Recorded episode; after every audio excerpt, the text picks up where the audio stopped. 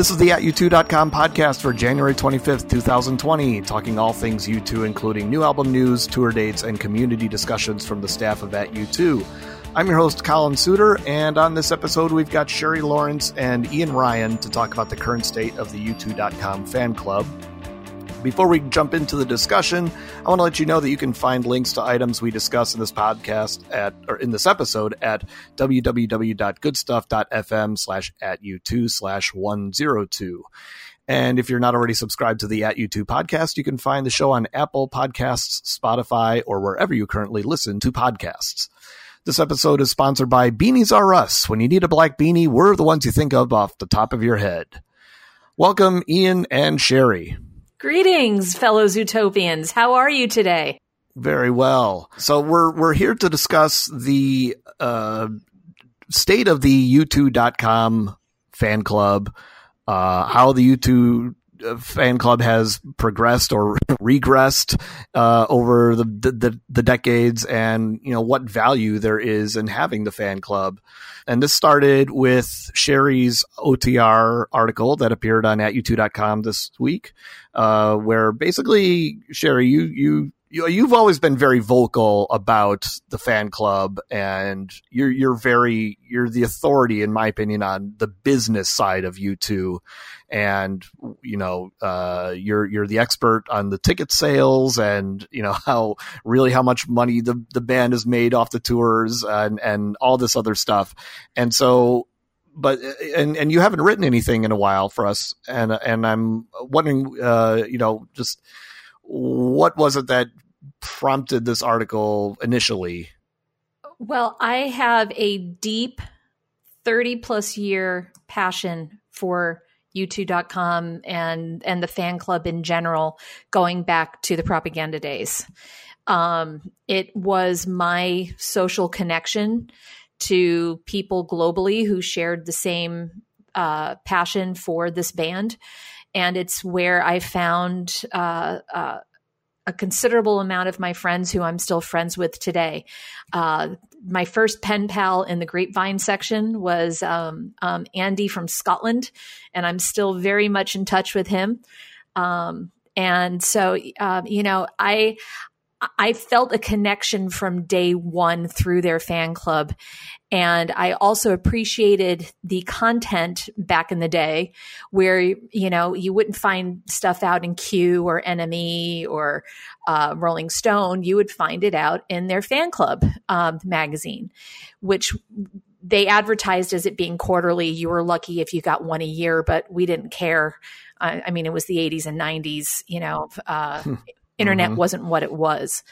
So over the years, as we've seen it grow and change and morph and transform and then go online, uh, it started to turn into something slightly different. And the bulk of the frustration with the fan club always surrounded the whole notion of concert tickets.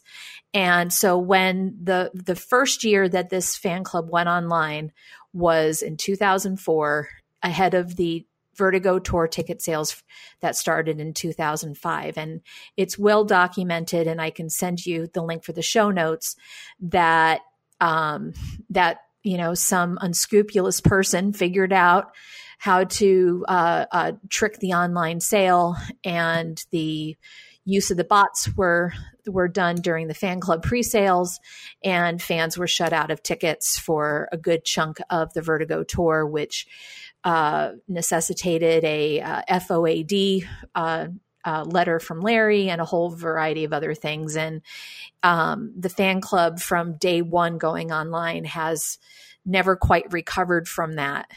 Um, once U2 switched management from Paul McGuinness and the fine folks at Principal Management over to Guy Oseary and the folks over at Maverick, which is uh, uh, uh, a subsidiary of Live Nation Entertainment, it turned into a corporate entity where once you got behind the, the paid firewall, that is supposed to be the fan club.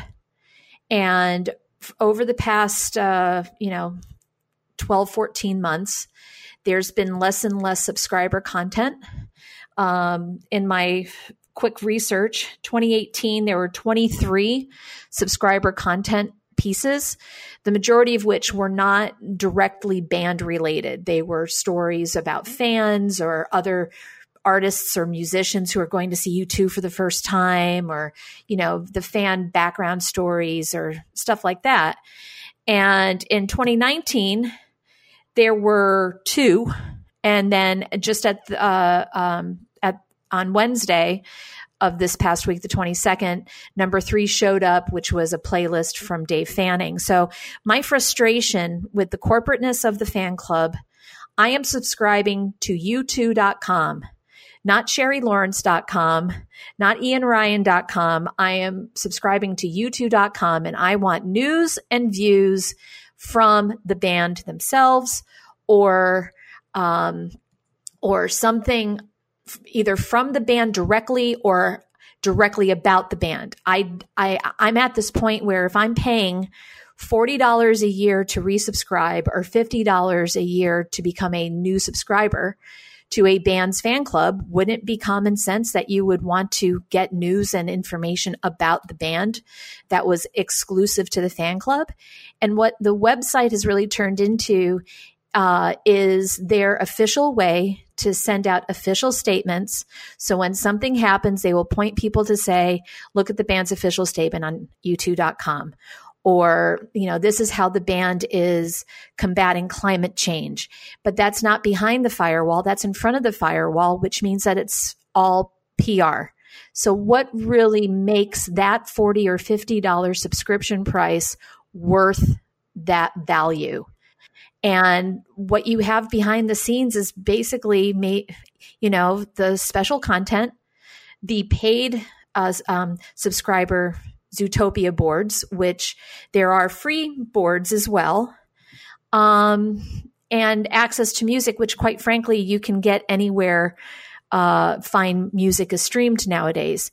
So I, over the past twelve months, just just seeing how that website was being used, I just grew more and more frustrated that I just wasn't seeing value for my dollar. So, you know, subsequently after that OTR published, 48 hours later, u2.com announced the uh, 2020 subscription uh, package that, um, and I know that we're going to talk about gifts in a little while, is a good value, but is it is it enough?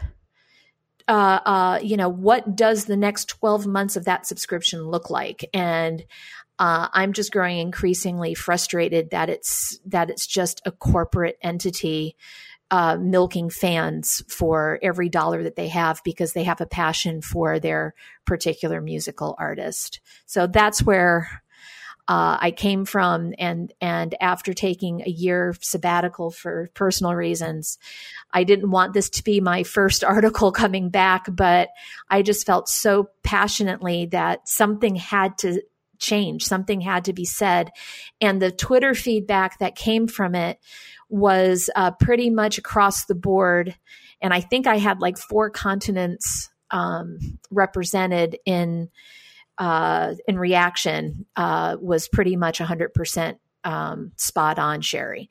So I I feel like um, I'm lending a voice to the fan club population who feel like uh, I want my old fan club back. I want the band to to know that we want to hear from them and why why are they being so quiet about it? Why are they not wanting to let their fans in on, you know, what's going on or or an aspect of their life or, you know, something like what we had back in the propaganda days. It's I don't think it's a big ask because they're asking us to fork over good money uh, for mm-hmm. access to a fan club. And what does a fan club really mean in the year 2020? Um, so I think that that also needs uh, defining at this stage.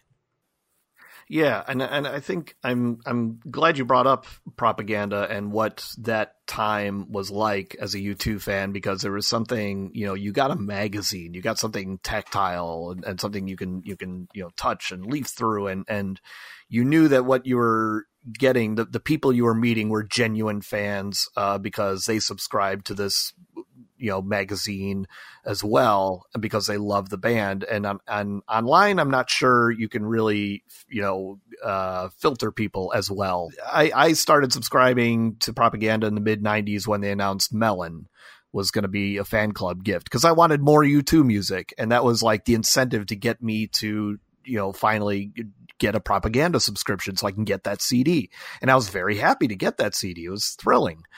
Um but I uh, it, will be interesting to kind of go through all the fan club gifts uh, that have come out uh, since U2.com came around.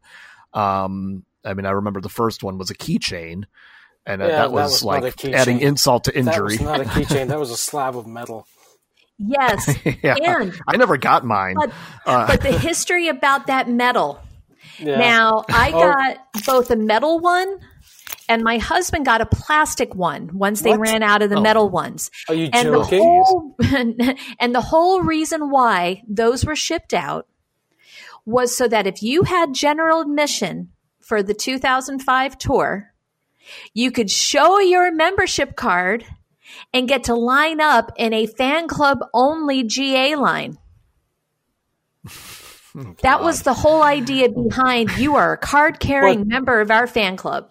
But which made I, it very difficult to get through airport security. Let me tell uh, you. The shows I went to, that was never actually implemented. No, um, no, it wasn't because no. in San Diego, where the where the tour began, yeah. The security guards had no idea about that. So no, I whipped they out. no idea what it they was. They had no it's idea. Like, so, yeah, yeah. so I printed out the email and all the information about it. I had both cards on me.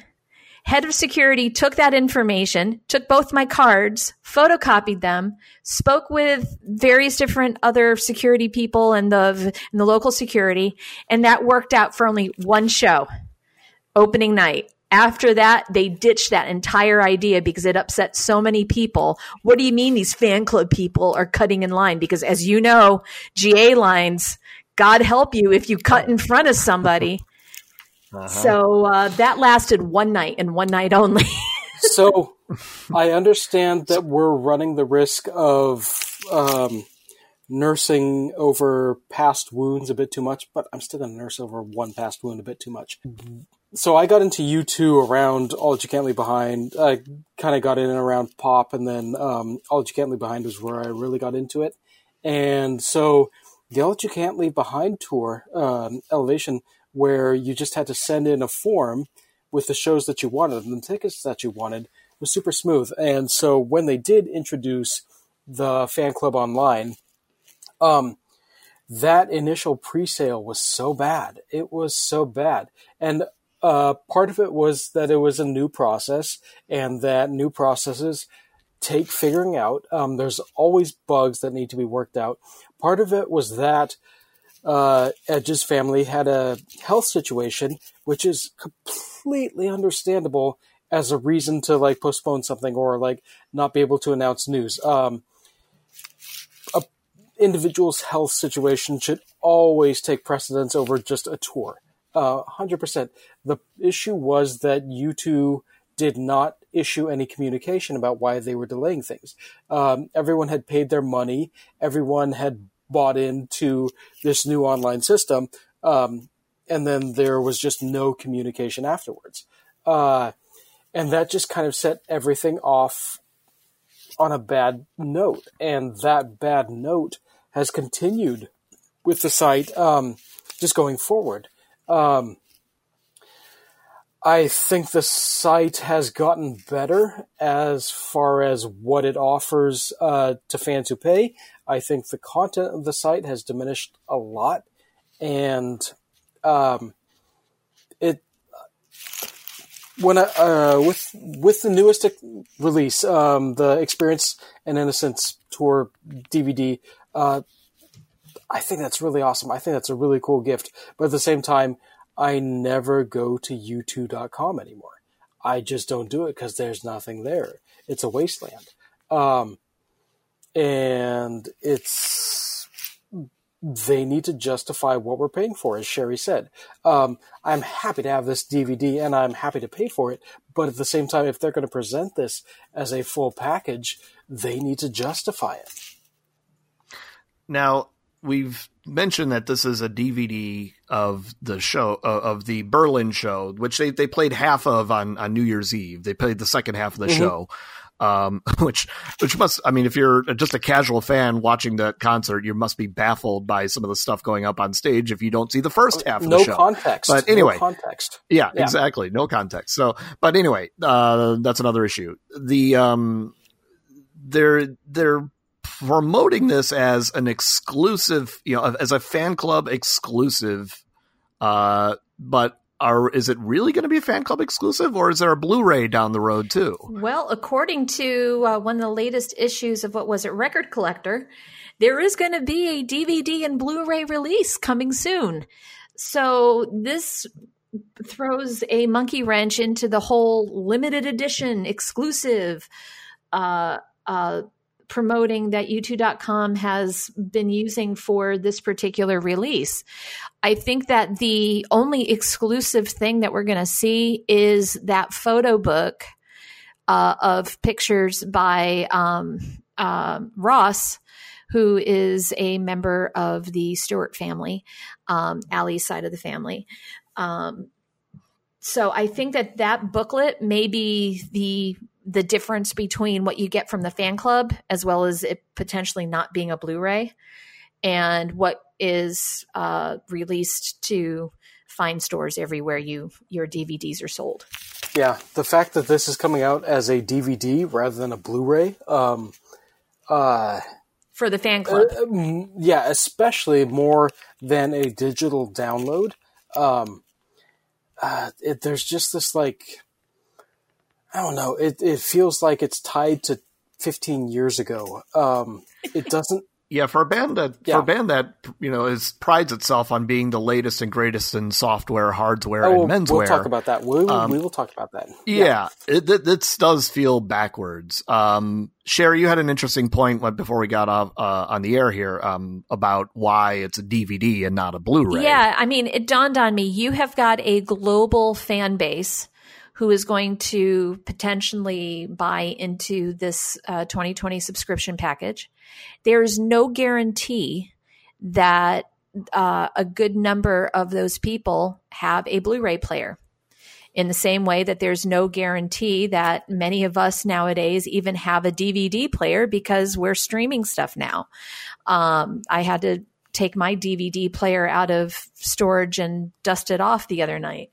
Um, so I'm thinking because it's going to such a global audience, they wanted to make the technology the easiest to um, to most.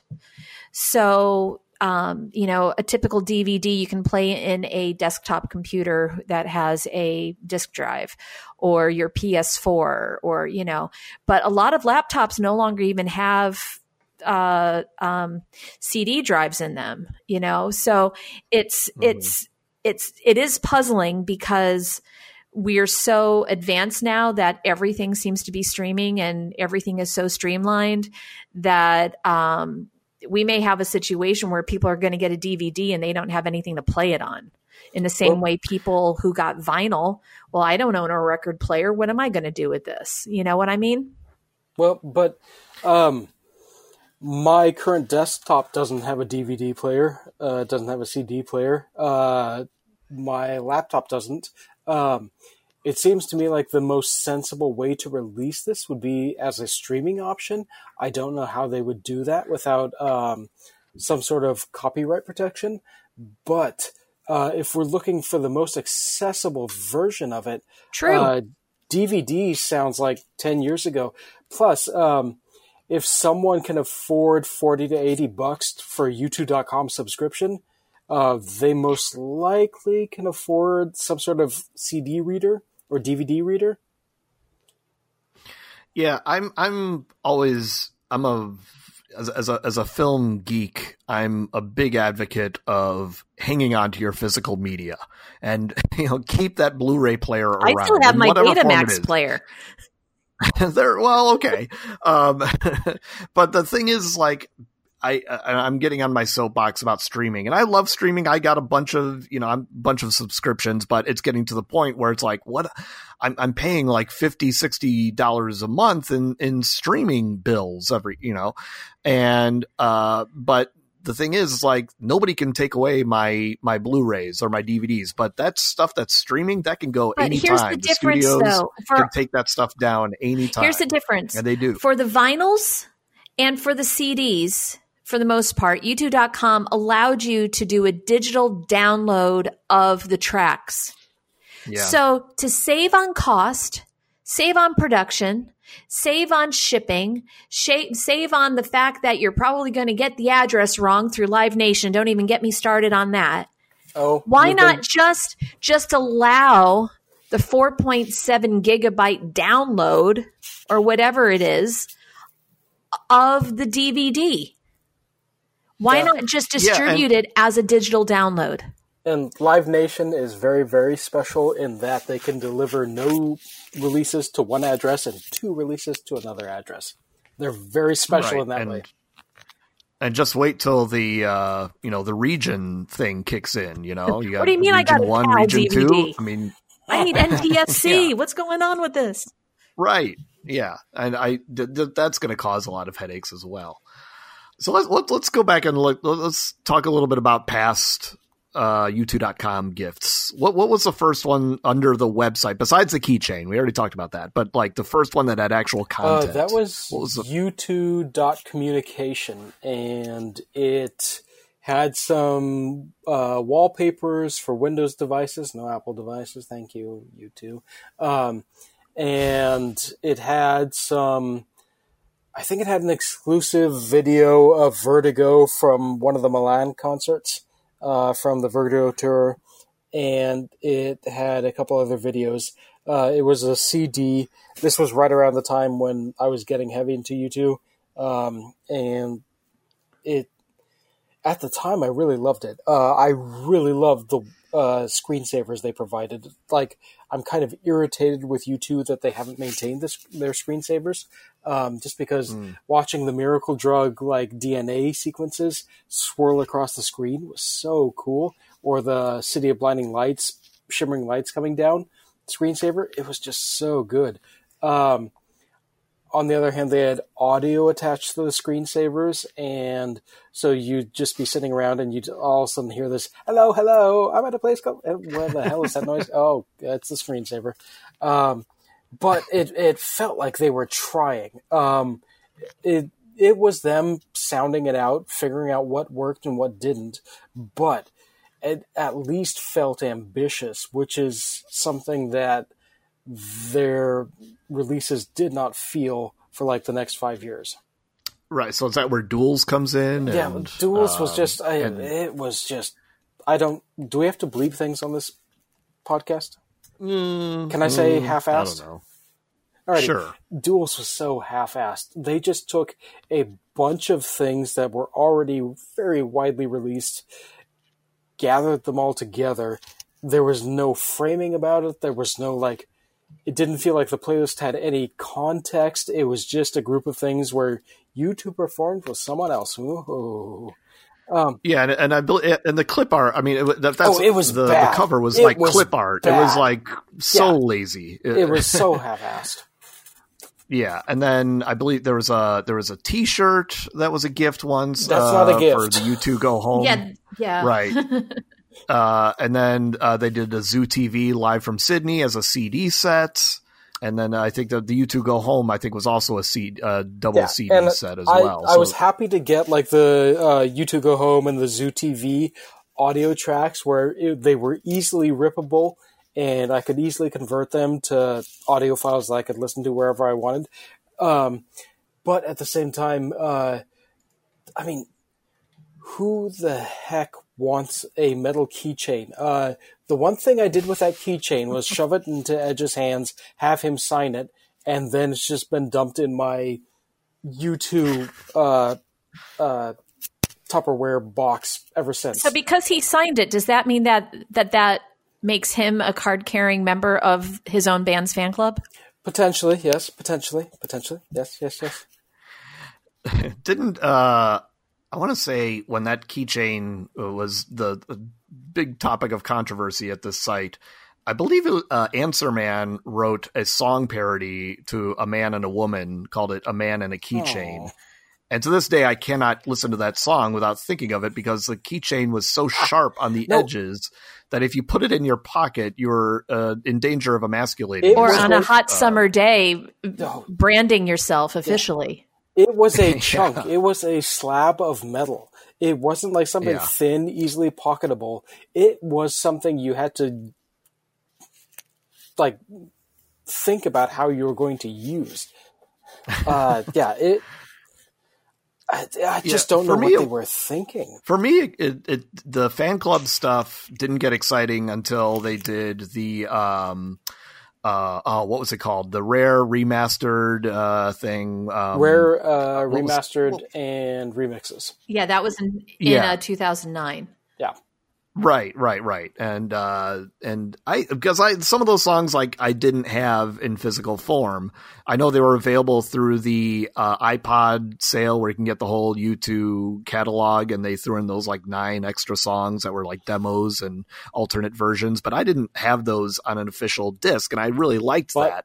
And I think that's what got me back into subscribing to U2 um, because there was you know more official like content that I couldn't get anywhere else. But what irritated me about that release was that when it was uh, sold through the um, complete U2 catalog through iTunes, um, it was advertised as a complete U2 release only. Um, what well, that that's a separate oh, that, issue well, than what I'm talking they, about. When but... they made it available through the fan club, it um, I was I was happy CD? to get it, and it was much higher quality than what they released through the um, complete U2 release because all of that was like uh, yeah. 150 BPS, and that's pretty low quality audio. Um, so I was much happier to get CD quality audio, but at the same time, they had advertised the complete U2 as being the only place to find these songs, and um, it it wasn't that I wasn't happy to get the tracks. It was just that they felt like they had. Um, I shouldn't say they felt. It felt. I felt like they had lied about what they released with the complete U2. Um, if they're going to market the complete U2 as this is the only place where you can get these tracks, um, stick with it for good or for ill. Uh, don't say that and then a couple years later release these tracks as much better quality um, own what you do. But to be fair, though, the complete U2 is only available through iTunes. It came with the U2 iPod, um, which came out in 2005. Um, I don't think you could get that uh, and and be able to get the tracks to play on on anything other than the iPod. But I'm I'm I might be wrong on that. No, you're right. You're right. Uh, the tracks could be converted to other file types, but natively they could only be played on Apple devices. But still, that is what they had marketed, and that is what they had sold. Um, I I don't think they should have done it that way, but that's how they did it, and. Uh, it just it just felt cheap to me. Um, if you say you are going to do something and this is how you market it, do it. Especially if you're a band like U2, where like I mean, uh, I know they're such a corporate band at this point, but I still want to believe in them. And um, if they say they are going to do something and this is the way it is, um, do it. What do you guys think of the more recent stuff uh, that's come out of the fan club lately. I mean, we've had uh, a bunch of vinyl releases come out with the the Joshua Tree tour, and then they redid the uh, U2 3D uh, Rattle and Hum single. I don't know. I, am not sure. I, I think I like the packaging of the Joshua Tree stuff more than I like the content. I mean, just the content just kind of feels, you know, uh, a little on the lazy side, but I love the way I, I love what they sent, so, like physically. So, question: um, Do you have yeah. a turntable? I yes and no. I do have one. I don't know why it's not working right now, uh, or why my receiver is not picking up a signal from it. It's really frustrating. I'm sort of at a, at an in between uh, spot with turntables right now. But I know there's a lot of vinyl freaks out there who, uh, you know, this is definitely uh, caters. But I think that so. that's a small percentage of the people who would be members of the fan club. I see the vinyl as their attempt to give a value for your dollar type of gift because I mean, the last time I uh, uh, bought a, a 180 gram vinyl, it cost me almost $30. So mm. I, I, I saw that as their way to, you know, will give you almost the the same value as your online um, subscription price. But for those reasons, you know, who has a turntable? Um, they're sending me something once again I cannot play. My um, my daughter before I went out and uh, uh, uh, purchased a turntable. Um, I should have held on to mine from the '80s, but you know, CDs became all the rage. Um, looked at it and said, um, "What's this? And where do you play this?" so, I had to introduce her to, well, honey, um, there's this thing called vinyl, and uh, audiophiles think it's the best thing ever. And here's why: you can hear every crackle, and the heavier the vinyl, the better the sound.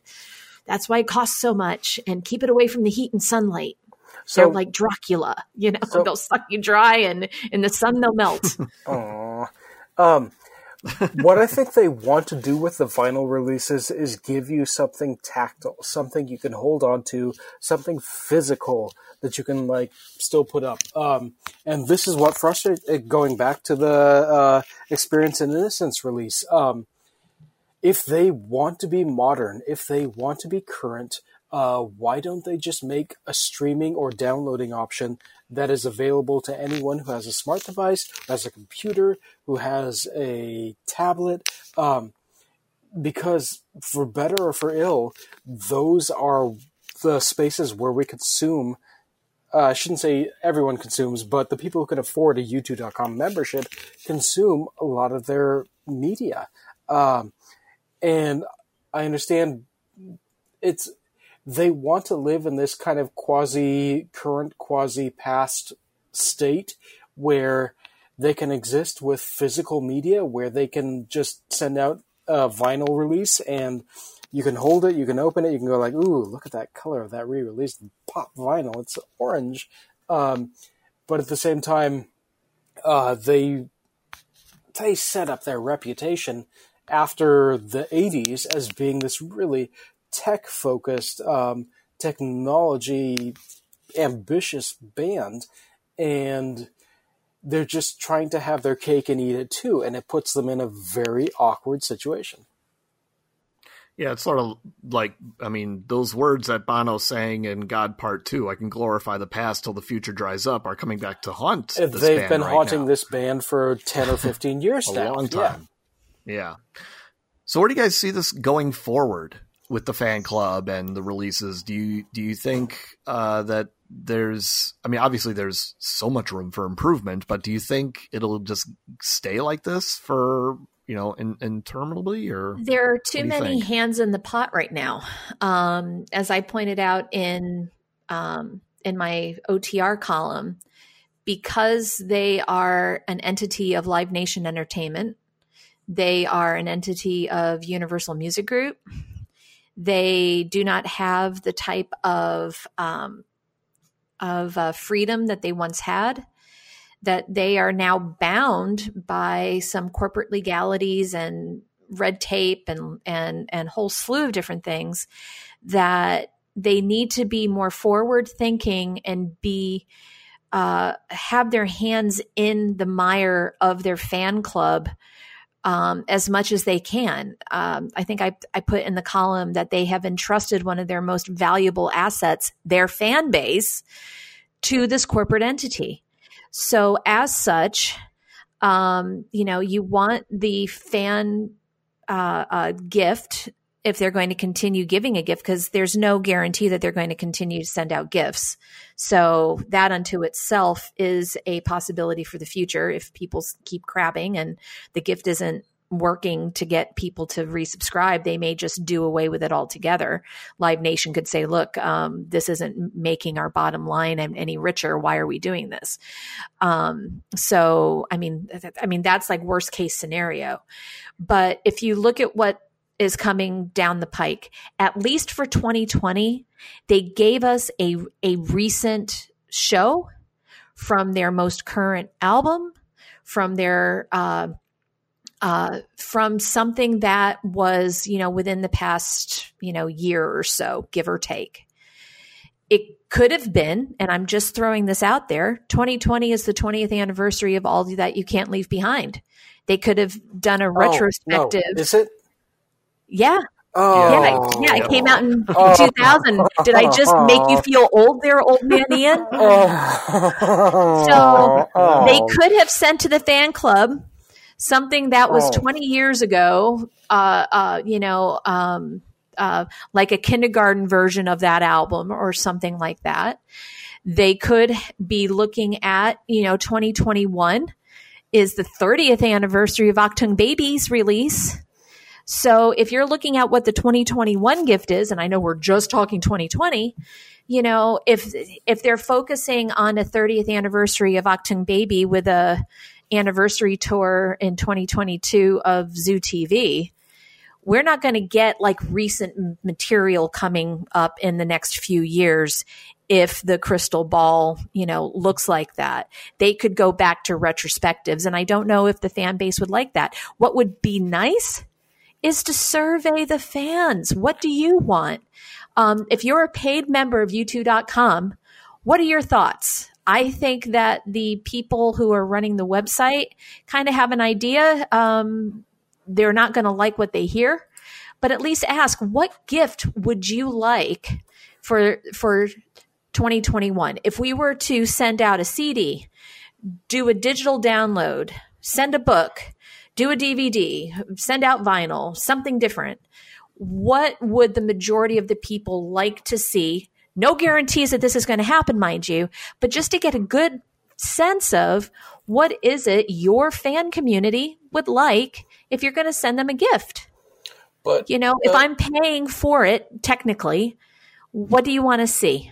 So my question would be to that when you say if you don't if you want the fan club releases to be cautious about uh, looking to the past, um, how would that be different about I mean, against what they've already released. They've done Another Time, Another Place, which was a past right. release. They've done uh, From the Ground Up, which is a res- retrospective about the previous tour. They've done Duals, which was a look back at past collaborations. But at least From the Ground Up, that was from the most recent tour it was relatively recent, but I mean, it was still right. looking back. It wasn't looking forward.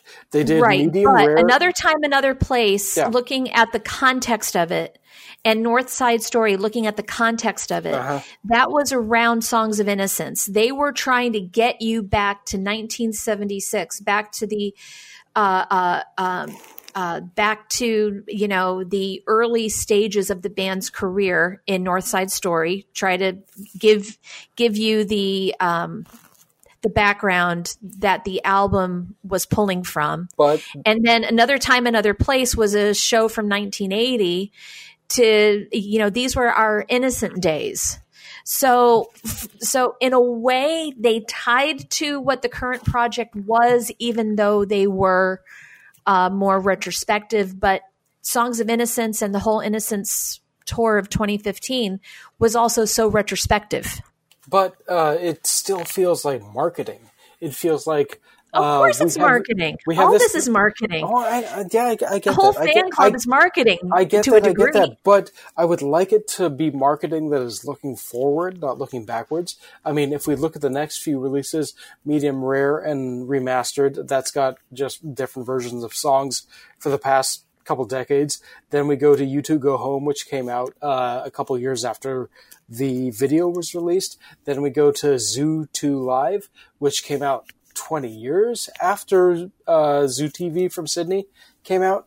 Um, it's all just been reframing things from the past. So, Um, would you want them to send out something like Songs of Ascent, which would be something that only the diehard fans would really appreciate? You know, 14 tracks based on the biblical teachings type of Uh, deal? the diehard fans are going to be the only people subscribing to the website at this point. And the diehard fans would probably be the only ones who would purchase such a such a thing. yeah. Um, You know, like the most current release I think they've done with the fan club is Artificial Horizon, and they released that within the time frame of No Line on the Horizon, and it was remixes of those songs. Um, I think that was the most justifiable current release they did. It was also one of the worst. Um, I don't want them to look at the past. I don't want them to look at the present. Uh, So would you have uh, better appreciated it if it was um, 12 inch vinyl of the six Ahimsa uh, remixes? Because that don't was you the most put that? recent. Don't you put that on me? Don't you put that on me? Don't I'm you dare! just- Don't you dare! You're I making think, I the think case, Sherry just, I think Sherry just successfully predicted the Oh. next record store Collin, day release. Collin, quiet, quiet. Collin, Uh, there it is. Oh, I'm so sad. Uh, I'm going to pay forty dollars for it. Oh. I was gonna say like I that I getting back to the anniversary of all that you can't leave behind. I think that's probably going to manifest itself in the record store day release in some in some No, they are going to find a gray vinyl color that they will re-release that on. for November. Yeah, yeah, Yeah. Uh, And they're going to charge Yeah, $33 for it for the J33. yeah, and they're not even going to include a digital download code with it at this point. No. We're calling it now Universal Music Group. That's Oh. what we're expecting for the uh, Black Friday record store day. I'm calling it Uh. now. Oh, oh. Mhm.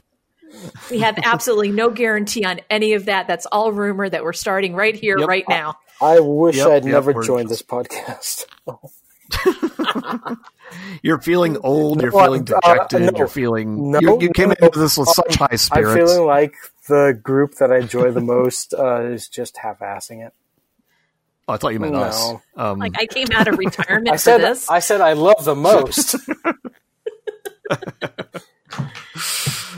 Oh man. Okay. Well, how about this? Is there is there a band or artist out there that's doing all of this right? Is there a model like U2 could learn from that you guys Oh, can think of? hundred percent. So over the past two months, and this is going to sound super, super basic, and uh, I am happy to take any judgment that comes from it. Um, the Korean boy band, the pop band uh, BTS, um, they deliver so much content. Uh, they They're put so dreamy.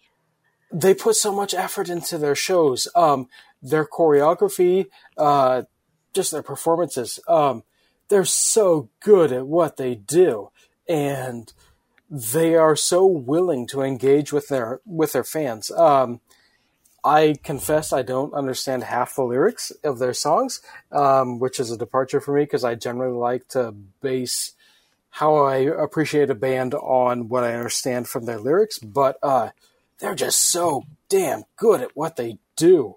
Uh, BTS sh- should act like completely be uh, instructors for U2 as to how to approach a modern fan base. Hundred percent. But do Okay, they have an all right. official fan club? I mean, I Uh, see the official yes. fan club army. Yes, they are called the army. Um, and part of it is like, Like they can't, Army. as far as I know, they cannot play a single damn instrument. Um, and they're micromanaged to the detail, but they're so damn good. Um, and when I see U2 just like half-assing it here and there, and I'm sorry I used that word again, but uh, uh, uh, they have a true professionalism, and it's just been engrossing. Okay. Well, I would, as I pointed out in um, OTR, Robbie Williams has something called um, vloggy, like like vloggy Williams type of deal. But he does little videos for his uh, paid fan club, uh, showing you know a day in the life or or um, um, hey, just letting you know I'm doing a Christmas album or um, you know it's it's him speaking directly into a iPhone or or you know into somebody's camera and and just hey it's me. Uh here's here's what my latest photo shoot was like. Um Michael Bublé does something very similar with his fan base. Um you know I, I think that you can find other artists who are uh directly communicating with their fans uh, through their fan club. Now, that being said, when the J Tree 2019 tour was announced, U2 took to Twitter, you know, answered some of the uh, uh, fan tweets like for you to Australia or for, you know, all the folks who were down in that region. And, you know, yeah, sure, it really is Bono, but then they posted a picture of them doing it. Um, you know, they are archaically trying to reach out in various different ways through social media or you get the dad jokes on on Facebook or you know so on and so forth but if you have a paid fan base behind a firewall there's nothing stopping you um, and I mean, Edge did it and Bono did it back in 2018. Just to post, you know, a, a little three minute video, you know, I'm in the back of a car, here are my thoughts for the day, or, you know, just something to, to engage, to give you that feeling like I'm, you know, I want to connect with you. There are so many layers to the U2 onion that there are times when I sincerely wonder how much do they really want to engage with the fans and how many roadblocks are there in that onion in in in not allowing them that access for whatever fear somebody may have that somebody might say something that'll be taken out of context or whatever i mean i i, I just want to have that personal bit back and uh, other artists are doing it i don't know why U2 are among, for lack of a better term, the dinosaurs that are too afraid to do it. And part of that is they sold themselves as that for a while. Like um, yeah. when All That You Can't Leave Behind came out, um, and it was leaked ahead of time, and it was available for download. Uh, Edge said he was so happy that that was just even happening. Um, Atomic Bomb came out as a pre-release download, unofficial. Um, and I remember I was scurrying around all that day just to download it. Um, I remember when No Line on the Horizon came out uh, as an unofficial pre-release download. Um, this was a band that was so concerned about how they were viewing the future. This is a band who negotiated their uh, digital streaming and download rights in 1993. That's how forward thinking this band was about digital music and digital property rights. Um, that's where their headset was at. Uh, they asked uh, Philips TV to give them a that. ton of monitors to use in their Zoo TV shows uh, because they recognized that like screens were where just everything was going to be consumed. Um, they understood it all, uh, and they had the first number one single on iTunes. Um, Stuck in a Moment You Can't Get Out of was the first number one single on iTunes. They had the only exclusive iPod. Um, they and it's not that they were like just uh, stoic over years and years. Um, it felt like it was a decade where they went from uh, Red Hill mining town, oh, let's fight for the workers, to the Zoo TV era where let's look at everything on screens, and then um, the uh, 2000 knots where um, they got realistic about it, where it's just like we need to make sure all of our content is available to download. We need to recognize that everything is available to stream. And then the 2010s, they just kind of vanished. Um, and right now, it feels like they're back to let's make everything tactile, let's make everything on vinyl. Um, uh, I don't know what to make of it. They were such a tech savvy band and they were so wise well, about what they, they did. Were hanging around with back then. I mean, they were, you know, in the same circles as Will Gibson. They um, uh, Bono interviewed Will Gibson for I think it was Details magazine or or or, or um, vice versa. Will Gibson interviewed Bono or whatever. It was a conversation that was in Details magazine with the two of them. They were part of the MIT Media Lab uh, uh, Europe, where they were you know getting all the latest technology that wasn't even going to be hitting anywhere um, for for a while. You know they were taking the time and getting to know where everything was going to go, where that technology was going to go. Um, I mean, that being said, the 2015 and 20 um, 18 tours as well as you know the big screen for Jade Tree.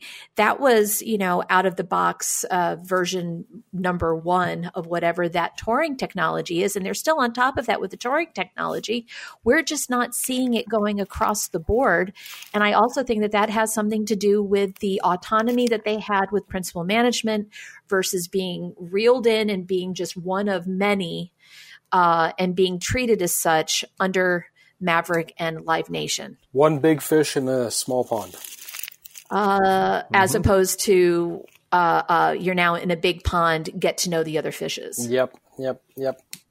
Um, it's it, it does feel like their interest in technology has focused on screen size and screen quality when they used to be so much more diverse.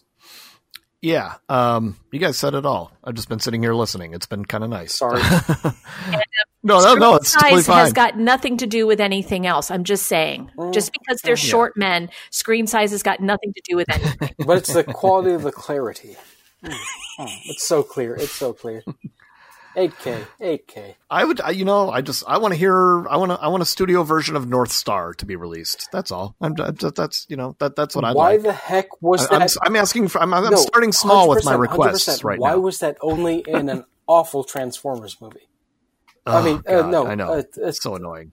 You don't know the number of complaints I, mean, I have about that song only existing in a Transformers movie and oh, a few concerts. I, I, that's what, but that that's I mean, get that gets back to sort of you know what what would fans want? I think a, a big majority of them want you know original exclusive content um, well, that used to exist once upon a time, and uh, like songs like North Star and all these other songs that they have that they've recorded that they've never ever released. Uh, you know, just be kind of cool to package some of the the best ones and and give them to the fans well, just to sort of tide us over during these uh, you know drought years. But uh, um, if my suspicion is that they are saving those tracks for after the band right. stops in one way or another and they right. want to have a box set or something like that to yeah. release.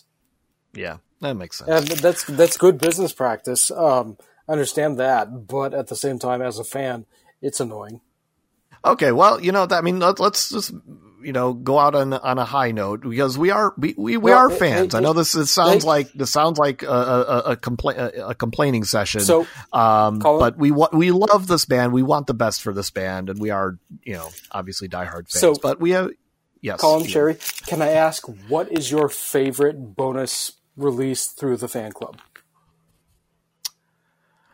I gotta say, I think uh, from the ground up, the whole book CD thing, I thought that was a great package. I mean, it was a beautiful book. Uh, the CD had, you know, a lot of my, a lot of the tracks, uh, live tracks I was hoping would be on it, and then the additional uh, download with Edge's picks. I think that was just a download, or or maybe as a separate CD as well. But uh, I thought that was cool too. That you know, Edge I've actually put some thought into what he wanted to the, in this box set. It felt like something that the band really put together. Um, and it was, you know, it's a beautiful thing. It had some heft, you know, uh, and it sounded great. So I think, I think that one's my favorite. Um, I am too school for cool, so uh, I would have to go with North Side Story. I love, mm. you know, I've got a really good sized um, U2 library, and I just like having that reference material right there and knowing where it came from and and uh, and the focus on that stage of their career, which um, is uh, sometimes underreported. Um, I really appreciated that.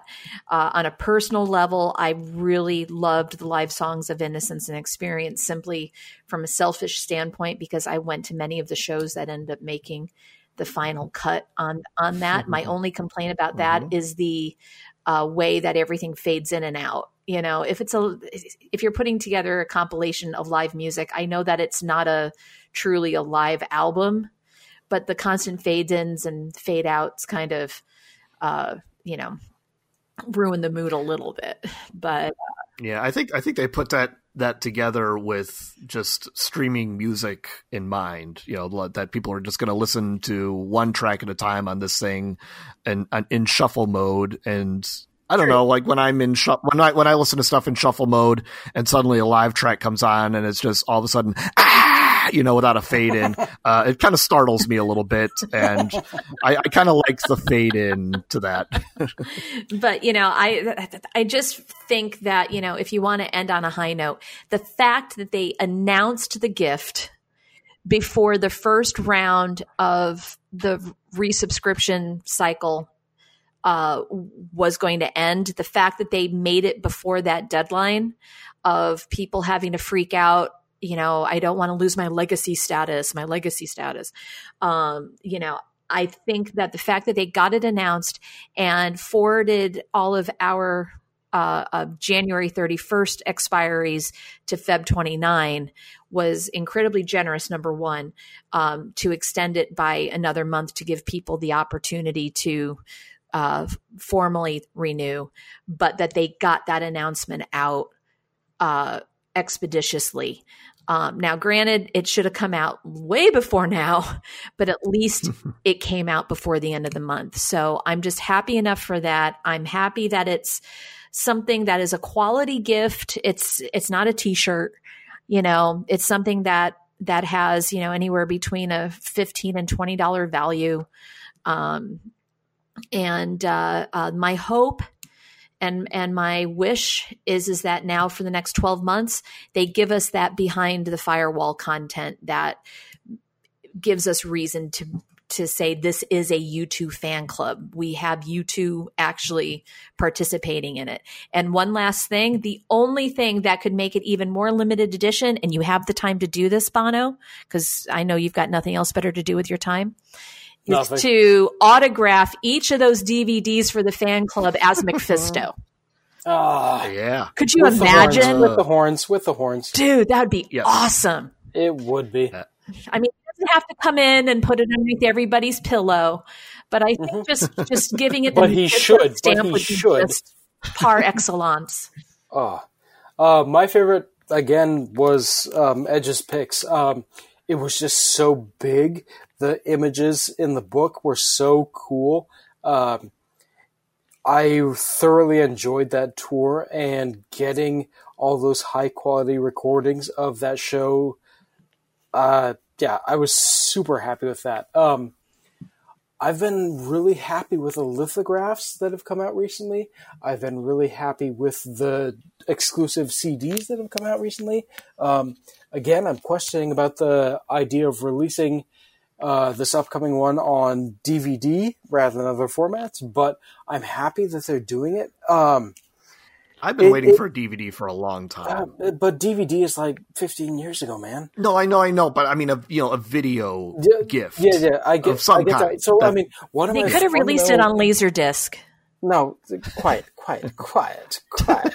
Uh, I have a laser. What am I? Oh God. Um, one of my fundamental issues with U2 right now, and I don't know if they actually have the technological uh, capacity to um, like do it, but uh, so many of their products are released at like really low quality standards. Um, it's easy to like remaster songs at a higher bit rate, but um, uh, try finding a U2 release that's at like 720p. It's hard. Um, they, like all so many of their videos, their music videos, their concert videos, they just look like trash on modern displays. And I understand that there might be certain technological like limitations as to like what was recorded can be reproduced in a at a certain bit rate, but um, it's frustrating. Like Pop Mart at 4K would look amazing. It would look so cool, but um, they either have chosen not to do it or they don't have the technological capacity to do it based on what it was recorded originally. And it's so annoying. Um, I want to see Mysterious Ways from Pop Mart in 4K. I really, really want that. Yeah, well, the the latter is true. It's the technological limitations of you know what it was recorded on versus the technology that we have right now.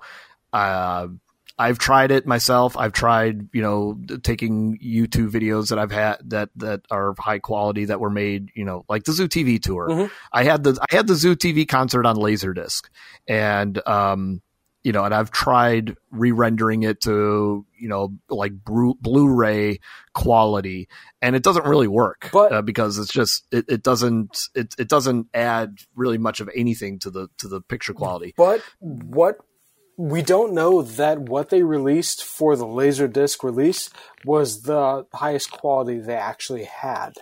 That's one of the things that frustrates me. If they just came out and said, "Hey, uh, so we didn't think all this stuff would be so popular 30 years in the future, and so we didn't record it at a high quality," um, I could work with that. Uh, but the, like I said previously, they have always been such a forward, future-looking band. Um, if Indiana Jones can be released 40 years in the future in 4K, um, I don't know why. I should not. Because I should film. not. I should not be comparing U2 to Indiana Jones. But um, assuming they were both recorded with similar recording instruments, um, I don't understand what the difference is. Well, they weren't. The one was recorded with film, one was recorded on video, and it's a different resolution. It's a different properties. It's totally different uh, uh, set of of elements that they're working with. Um, the video and film are two wildly different formats for for a variety of reasons, and that's just that's just uh, unfortunately that's that's they you know they weren't thinking nobody was thinking ahead to you know the 2000s 2010s with 4k and, and high def and all that stuff. And that was originally um, broadcast on showtime anyway back in right. 97 yeah showtime or pay-per-view for zoo tv that was a pay-per-view mm-hmm. special first um, so i think they were working with the best of what was out there at that time unfortunately the best of that time is nowhere near what we have now and it can't really be you know uh, it can't you can't force one format to become another if yeah. if the the elements aren't there. Gotcha. Um, so it's just how it is. Um, right. so let's, uh, let's, I know wah, it wah. sucks, but, um, okay. So Ian, where can people follow you or where, where can people reach you? Uh, I'm complain to you. so frustrated with the fan club. Uh, people probably should not follow me right now, but, um, okay. if they do want to follow me, I'm at Ian P. Ryan on Twitter. Okay. Sherry? I think people know where to find me. I'm trying to hide from others. Uh, oh, okay. You can pretty. Well, you got hundred percent of. Didn't you? Everybody love your article. Didn't you get like hundred percent go Sherry? Um, uh, that's what you said at the beginning. I did. Uh, uh, uh, one of my favorites was from um, uh, Bob um, Bob Henderson, who said, "Was the timing this announcement released with a statement? Quit your mm-hmm, Sherry." So, um, yeah, so so you can find me on Twitter at at u2com sherry um, you can also go to at u2.com uh, staff contact and um, reach me there as well but um, twitter's where you'll find me the most Yeah. Okay. Uh, people can find me on Facebook, uh, Collin Souter. That's with two L's, S O U T E R. On Twitter, you can find me at Collin underscore Souter, but I, I rarely use that account anymore. So, uh, the one I'm using more is for my other podcast, Christmas Movies Actually, and that handle is at Santa Film Pod. So, Oh, oh. um, either way. Yeah, exactly. Uh, if you want to, um, contact us or you know uh, hit us up on on Twitter. Uh, you can uh, send us a message uh, twitter.com uh, at at U2, and uh, maybe we'll read your remarks on the next episode, whenever that will be. And I know the episodes have been kind of few and far between lately, but it's just uh, this you know that's how it goes sometimes. So, uh, Sherry and Ian, thank you so much for joining us. Thanks for having us. Alrighty, thank you. Alrighty.